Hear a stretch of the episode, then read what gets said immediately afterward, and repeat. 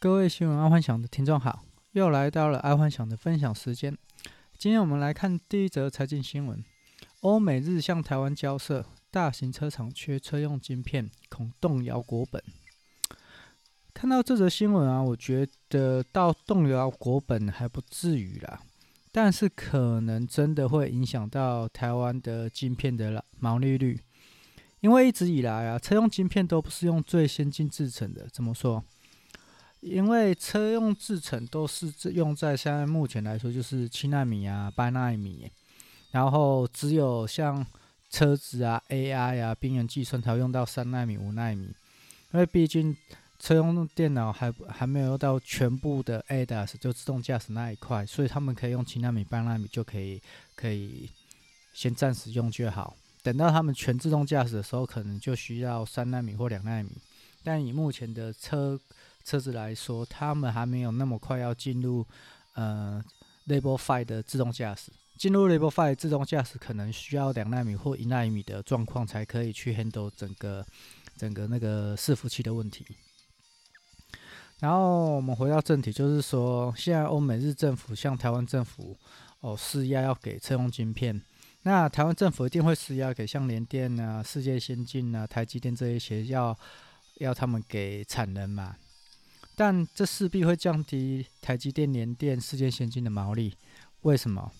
因为以一间工厂来讲啊，通常产能不可能开到一百趴，通常会开到八十五趴、九十趴、九十五趴，不可能开到一百趴，因为这是要准备给一些突发状况的，就是阿收比了，在台湾人叫做阿收比。因为你开到一百趴的话，产能开到一百趴，只要一个突发状况啊，一个闪失啊，损失就会很严重。那当然，台积电这边、联电这边，我相信还是会挤出一些产能给车用，从那个晶片。但我很好奇，说现在如果像台积电开啊，开到一百趴的话，那只要一个闪失，那可能台积电就要赔赔偿了，因为毕竟这种长期供应的话是有要签合约的。那当你发生什么事情，然后生产不出来，可能就会有赔款问题。所以这确实会整体来说是对台积电跟联电是不太有利的状况了。但假设台湾政府利用这个状况去扭转整个台湾在国际地位啊，我觉得勉强可以接受，因为台积电也可以趁这时要求政府去给他多一点补助之类的。反正这是国际谈判呐，但是这个在商用当中就是说，一个工厂开到一百趴，其实那是。极危险的事情。好，再来娱乐新闻。翁立友骚扰鸡排妹。最近啊，娱乐圈就莫过于就是鸡排妹跟翁立友吧。但说真的啦，我觉得这个炒作性质大过于真实事件。啊，为什么？因为毕竟目前一直都在各说各话，然后也没有证据，也没有一些。因为我相信。如果有主持尾牙，应该有影片或照片之类的，可是现在都没有传出来，所以我一直觉得这个可能某一方面是一个炒作。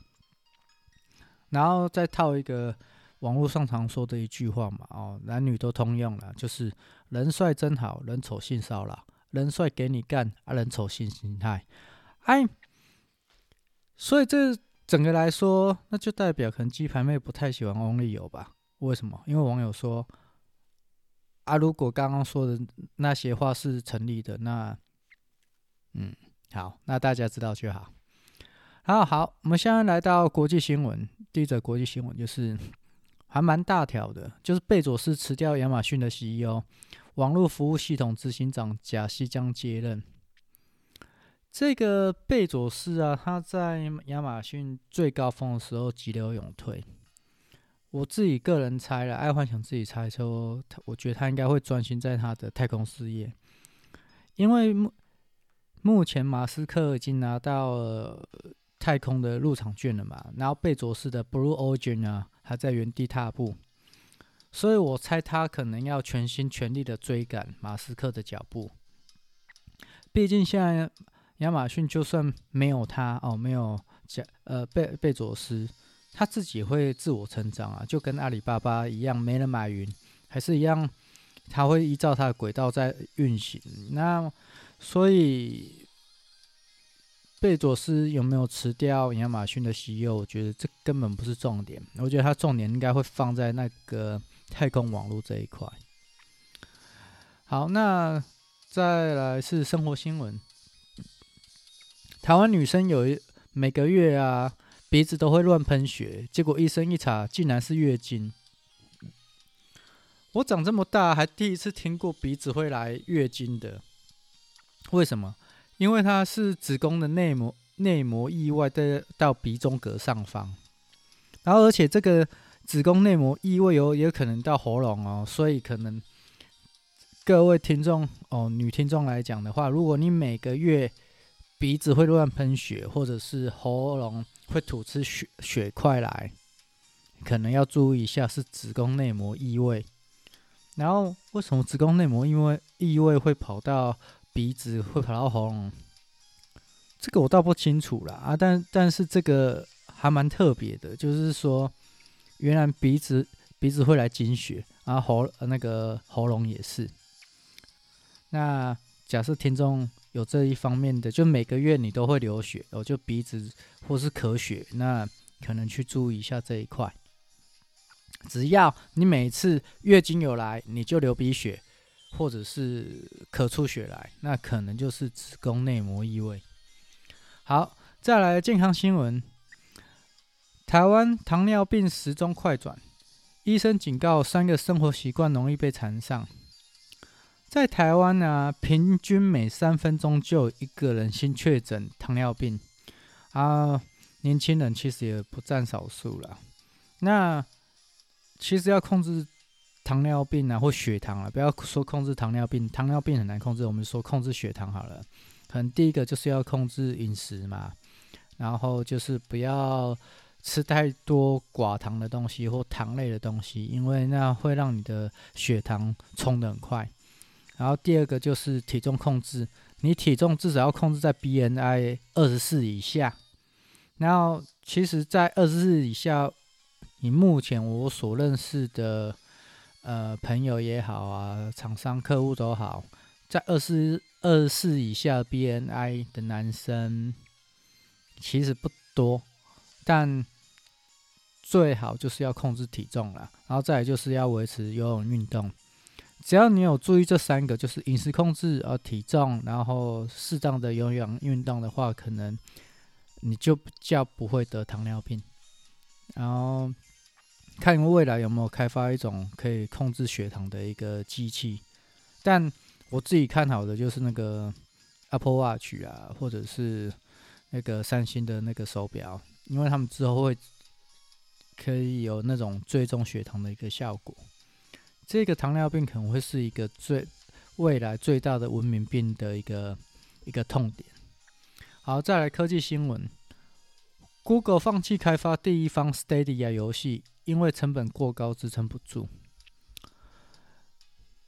安幻想自己觉得啊，Google 它是蛮擅长打造平台的，它不擅长做游戏，它做游戏不是它的专门科，所以 Google 能在初期就知道自己的短板所在啊。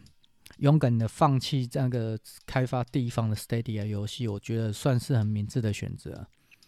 毕竟在生意上啊，常常会看似会遇到那种看似美好但困难重重的计划或新产品。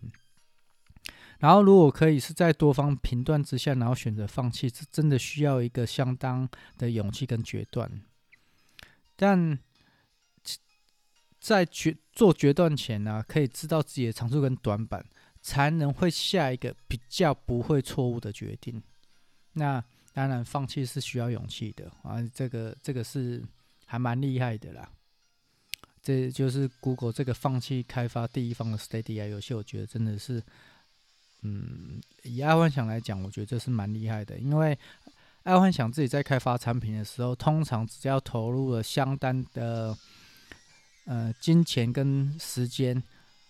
我可能还是会去推一阵子，然后但是我会急流急流勇退，可能推出在第一个第一个月不好的话，我可能就会直接直接打动啊，哦踩刹车，然后毕竟因为你一直下去也是没有用啊。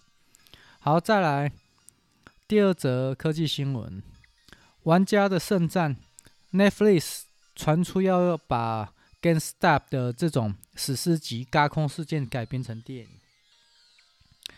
最近不知道听众有没有去买 GameStop 的股票？它这个 GameStop 吧，就是一整个上冲下洗啊，就小虾小虾米战胜大鲸鱼。然后这个故事有可能会被 Netflix 拍成电影，然后我相信这个电影的结局应该会是不好的，就是对那种小虾米是不好的，因为离 GameStop 的股价高点呢，它已经摔了六七十趴，但。呃，Netflix 会利用这个故事拍成电影，我觉得它是个大卖点。为什么？因为每个人都喜欢看小虾米战胜大鲸鱼嘛。然后刚好又这一次进去买的人又刚好在四十四十五岁以下，所以也刚好是会进电影院看电影的这群人。这个 Netflix 对精准行销。呃，我觉得还蛮厉害的，因为他抓得住现在人想要看什么。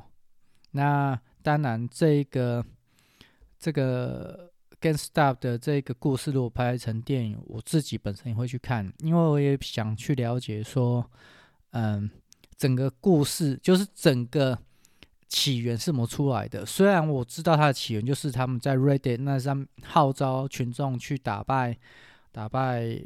那种基金啊，放空的基金，但是股票就这样嘛，已经抓最后一只白老鼠啊，那谁要当最后一只白老鼠？所以股票在短短这样一周之内跌了六七十趴，从高点哦四百多块跌到现在好像七八十块吧。那其实这个是蛮重伤的，嗯，已经开始有一些一些新闻出来说。美国大学生赔了一万多块，那是他的什么什么两年或三年的积蓄？那这个这个还算是一个蛮严重的行为了。好，那后续我会再追踪看 GameStop 到最后会怎么样。好，那今天就先跟各位分享到这了。好，谢谢收听。